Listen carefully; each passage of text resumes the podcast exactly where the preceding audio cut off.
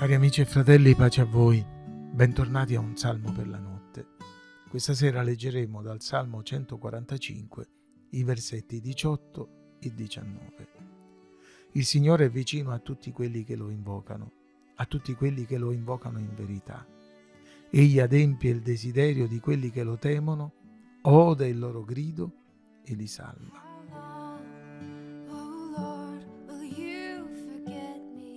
Quello di stasera è un salmo di lode, di Davide, che fin dall'inizio celebra la grandezza di Dio in modi straordinari, tanto da farne uno scopo di vita. Io ti esalterò, oh mio Dio, mio Re, e benedirò il tuo nome in eterno. Ogni giorno ti benedirò e loderò il tuo nome per sempre. In eterno, ogni giorno e per sempre, dunque il salmista celebra il Signore. Il concetto lo troveremo all'inizio del Salmo 146 ribadito, dove il cantore sacro scriverà Io loderò il Signore finché vivrò, salmeggerò al mio Dio finché esisterò. Sì, finché vivrà sulla terra, finché esisterà, cioè per l'eternità, il salmista loderà il Signore. La lode, frutto della grazia di Dio e segno di gratitudine, esalta il carattere e le azioni di Dio in favore di quelli che confidano in Lui. Una delle ragioni che inducono Davide a lodare il Signore è descritta nei versetti che abbiamo letto all'inizio e che celebrano la vicinanza e l'attenzione di Dio in favore del suo popolo, di quelli che sperano in Lui. Il primo concetto, enunciato due volte dallo scrittore, è la vicinanza di Dio a quelli che lo invocano. Il Dio della Bibbia infatti è l'unico vero Dio e non è un Dio che si nasconda o che bisogna convincere per intervenire come se non volesse farlo o che devi persuadere a starti vicino se no non ti si accosterà. Già Mosè nel Deuteronomio aveva ricordato questa verità a Israele. Qual è infatti la grande nazione alla quale la divinità sia così vicina come è vicino a noi il Signore, il nostro Dio, ogni volta che lo invochiamo?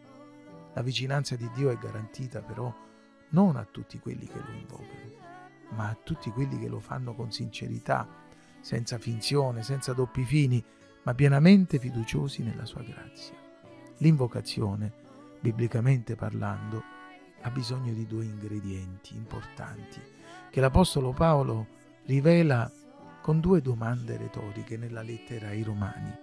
Come invocheranno colui nel quale non hanno creduto? E come crederanno in colui del quale non hanno sentito parlare?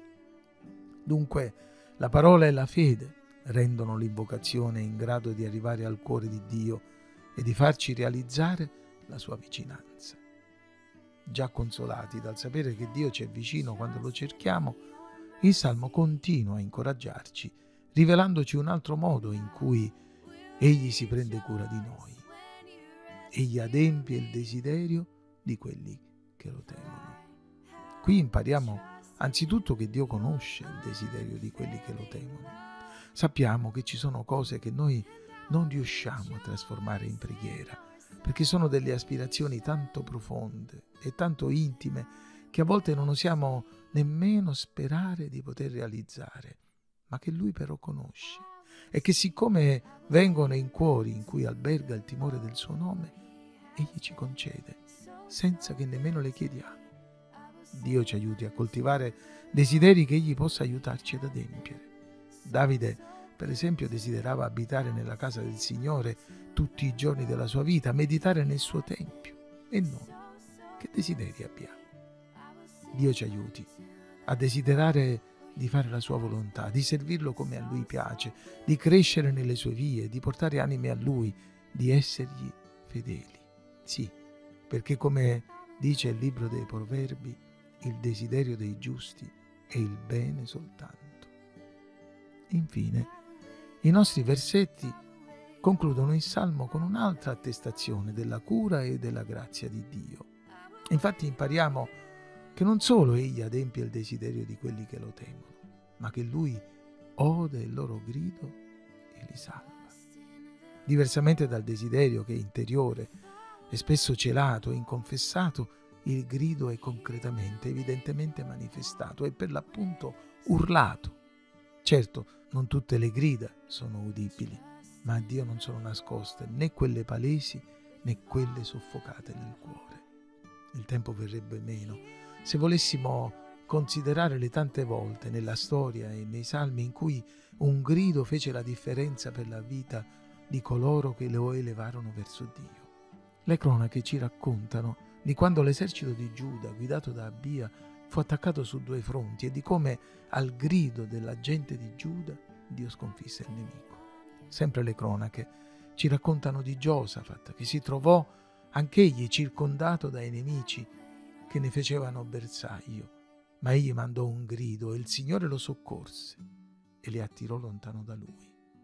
Cari amici e fratelli, Dio sia ringraziato e lodato sempre perché colui che ci ha amato ha dato la sua vita per noi sulla croce, che è risorto, regna in gloria, intercede per noi, stasera ci ha ricordato che in qualunque modo noi ci eleveremo verso di Lui, che sia mediante l'invocazione, il desiderio, il grido, Lui non ci lascerà senza risposta, Lui ci sarà vicino, Lui ci farà realizzare quello che desideriamo nella Sua volontà. E quando grideremo ci salverà. Sì, perché Lui non abbandona quelli che confidano nel suo nome. How long will I search for